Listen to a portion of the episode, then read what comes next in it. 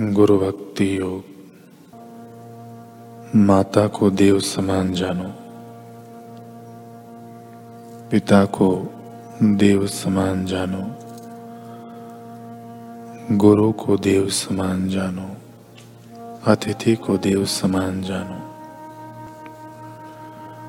गुरु की सेवा के बिना पवित्र शास्त्रों का अध्ययन करना, यह समय का दुर्वय है।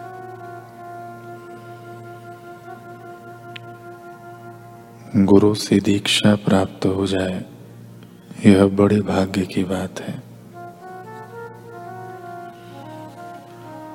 मंत्र चैतन्य यानी मंत्र की गूढ़ शक्ति गुरु की दीक्षा के द्वारा ही जागृत होती है। आज से ही संपूर्ण भक्ति भाव पूर्वक गुरु की सेवा करने का निश्चय करो।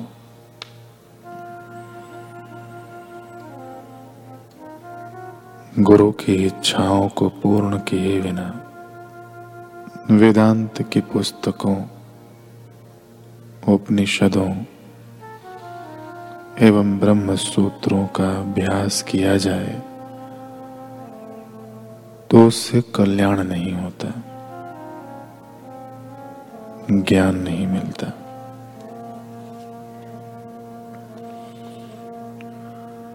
महात्मा आनंद स्वामी, दिल्ली में आत्मदर्शन पर प्रवचन कर रहे थे। अगले दिन सुबह सूट बूट पहना हुआ, पाश्चात्य सभ्यता के रंग में रंगा एक युवक उनके पास आकर बोला, आप ही रात में आत्मदर्शन की बात कह रहे थे? आनंद स्वामी ने कहा, हाँ। क्या आप करा सकते हैं आत्मदर्शन मुझे? क्यों नहीं? अवश्य करा सकते हैं।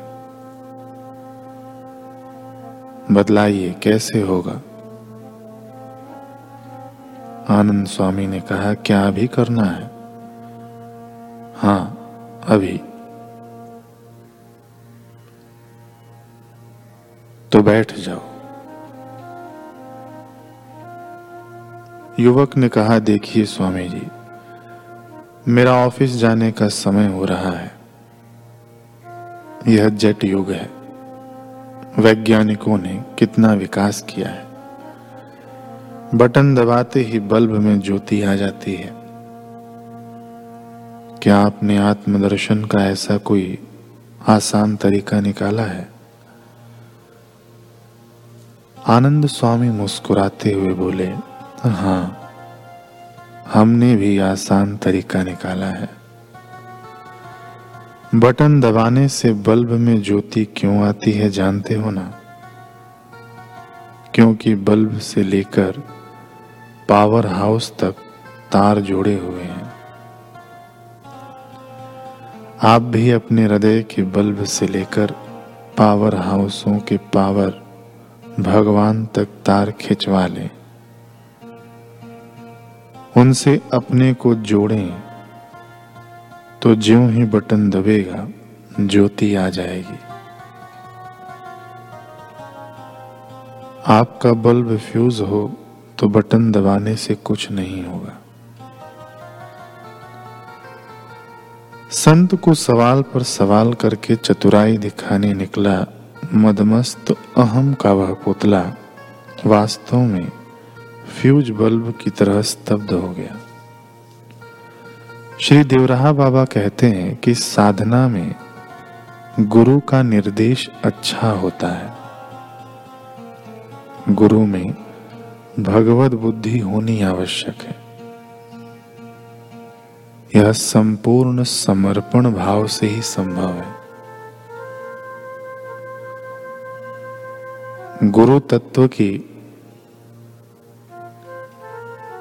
कृपा से लोक और परलोक दोनों ही प्राप्त हो सकते हैं।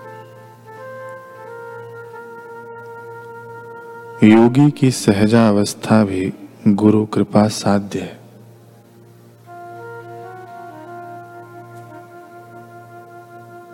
हठ योग प्रदीपिका में आता है कि दुर्लभो विषय त्यागो दुर्लभम तत्व दर्शनम दुर्लभा सहजा अवस्था, सदगुरु करुणा बिना शास्त्रों में गुरु तत्व को ईश्वर तत्व से भी बढ़कर बताया गया है। परंतु शिष्य के साधन और अधिकार के अनुसार ही गुरु कृपा की उपलब्धि होती है। बाबा आगे कहते हैं कि गुरु तत्व और भगवत तत्व एक ही तत्व के दो रूप हैं। भगवत तत्व ऐश्वर्यमय है, तथा गुरु तत्व साधनमय है।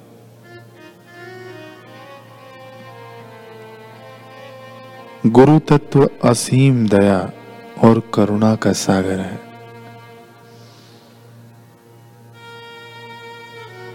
गुरु कृपा अहेतु की है। इसलिए उसकी शक्ति अचिंत्य है।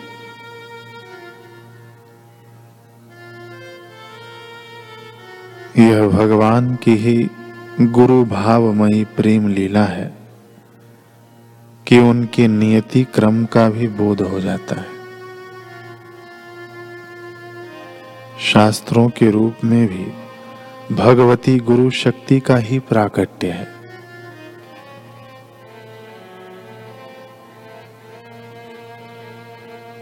गुरु तत्व आकाश की भांति सर्वत्र विद्यमान है। क्योंकि परम तत्व और गुरु तत्व में कोई भेद नहीं है। गुरु भगवत स्वरूप है।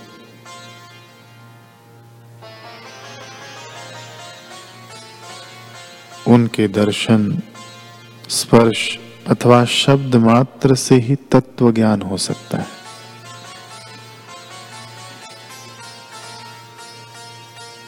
श्री देवराहा बाबा आगे कह रहे हैं कि गुरु तत्व की संपूर्ण शक्ति गुरु मंत्र में निहित है।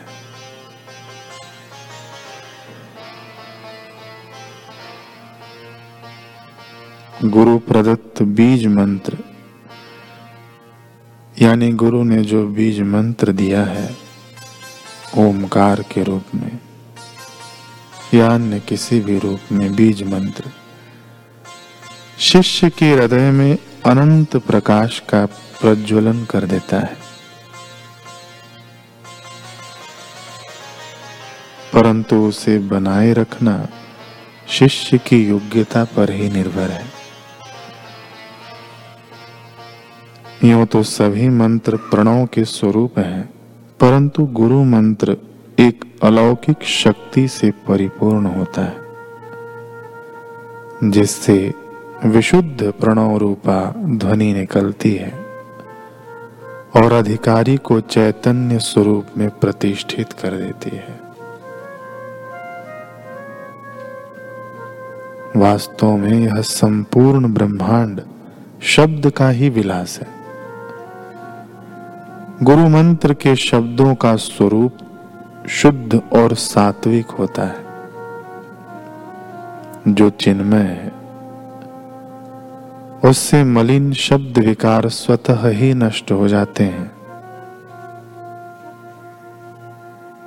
चिन्मय मंत्र चित्त शक्ति का ही केंद्र होता है, जिससे विशुद्ध चैतन्य प्रवाहित होता है। गुरु मंत्र का उद्देश्य मानव मन को अंतर्मुख कर देना तथा उसे चित्त शुद्धि की उपलब्धि कराना है। यो तो ब्रह्म तत्व सर्वत्र व्याप्त है, परंतु आत्म साक्षात्कार के लिए गुरु मंत्र अपेक्षित है, यानी आवश्यक है। अति आवश्यक। जिस प्रकार काष्ट में निहित अग्नि का साक्षात्कार संघर्षण से होता है उसी प्रकार मंत्र द्वारा हृदय में ब्रह्मानुभूति होती है।